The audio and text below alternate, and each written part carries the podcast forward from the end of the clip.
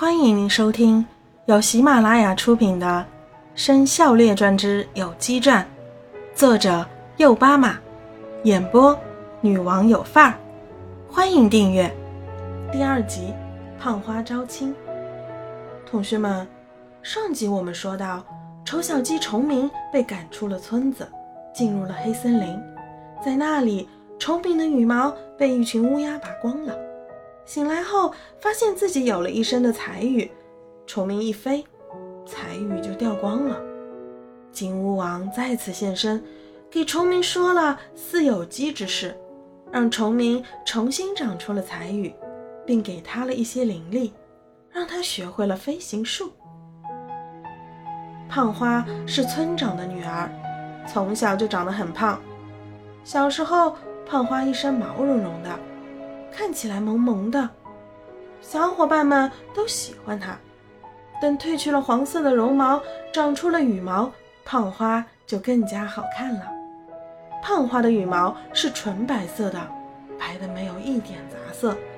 同时，胖花的鸡冠和肉荏却是鲜红色的，红的如同朝阳。红与白相得益彰，让胖花一下鹤立鸡群，脱颖而出。特别值得一说的是，胖花的喙和脚是金色的，那种高贵的金色，这又为胖花的颜值加了不少分。可是，胖花长出羽毛之后就变得十分胖大，体型是其他伙伴的两倍。因为太胖，胖花根本就跑不动，所以它同虫鸣一样抢不到食物。但胖花是村长的女儿。不需要四处去找食物和抢食物的，窝里面有吃不完的食物，所以在虫鸣越来越瘦小时，胖花却越来越胖大。村长很不高兴，村里面的烦心事一件接一件的。首先是出现了一只单眼独腿的怪鸡，就是那个叫虫鸣的小子。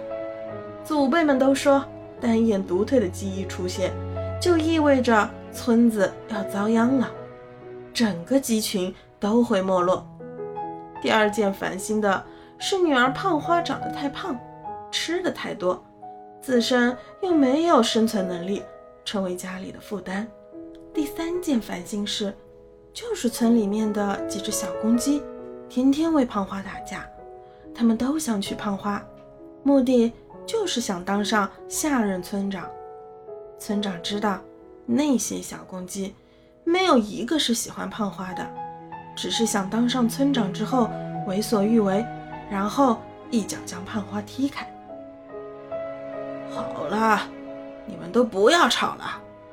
明天，明天我就为胖花举行比武招亲大会。村长不胜其烦，就在赶走虫鸣的当天，宣布了一项重要决定。第二天。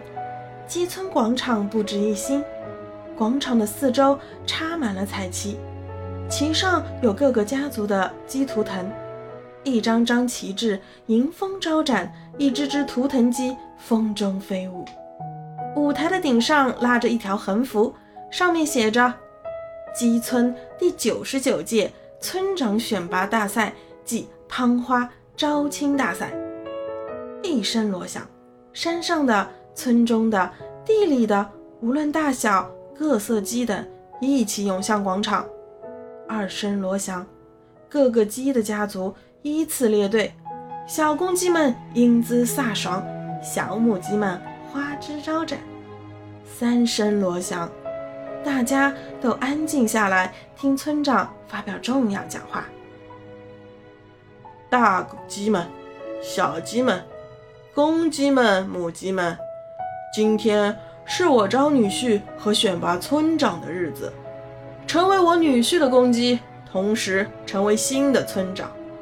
今天的比赛分为两步，第一步，同我过招，用你们的家传绝学将我打败；第二步，扛起胖花，至少坚持六十秒。好啦，最后通过这两步的。由胖花从中挑选出他称心的夫君。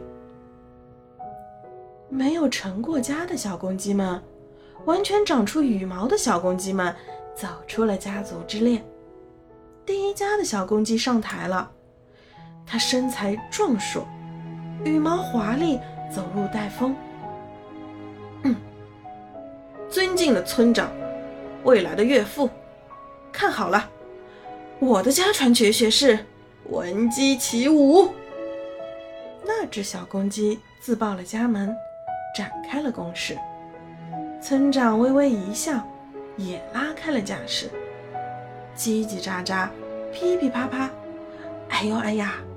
两三个回合之后，两三片羽毛落在地上，村长竟然输了。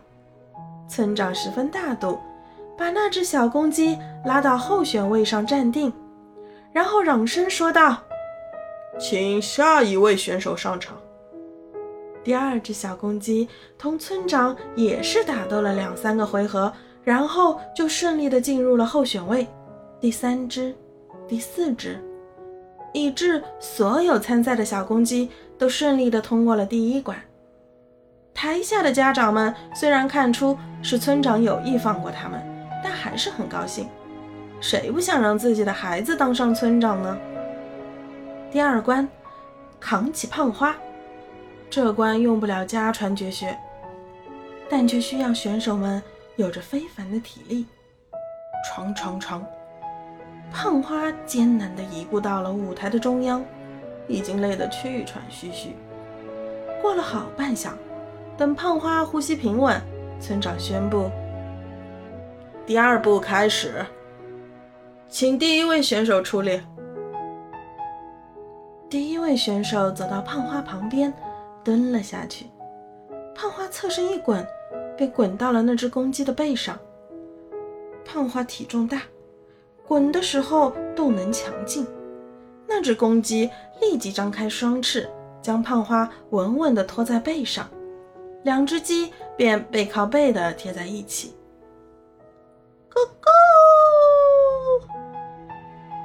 那只公鸡一声呐喊，一鼓作气站了起来。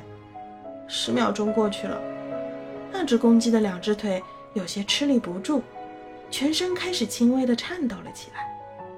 二十秒钟过去了，那只公鸡抖得更是厉害。四十秒钟过去了，那只公鸡摇摇晃晃起来。第五十九秒，那只公鸡倒在地上，竟然昏死过去。村长的脸色很难看。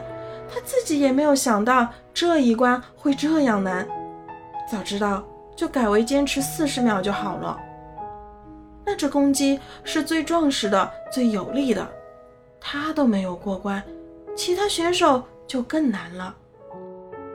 嗯，五十九秒，呃，目前排在第一名。我们最后会选出前五名，让胖花选出其中一名为夫婿。村长灵机一动，当即宣布新的选拔标准。接下的竞争就很激烈了，大家都想挤进前五名，纷纷狠下心，舍出老命。居然有四名选手的时间上了六十秒，有三名选手上了五十九秒，其余的也表现不俗，都在五十五秒以上。如此这般，又出现新的问题。前四名是可以定了，但是第五名确定不了，因为有四名选手都达到了五十九秒。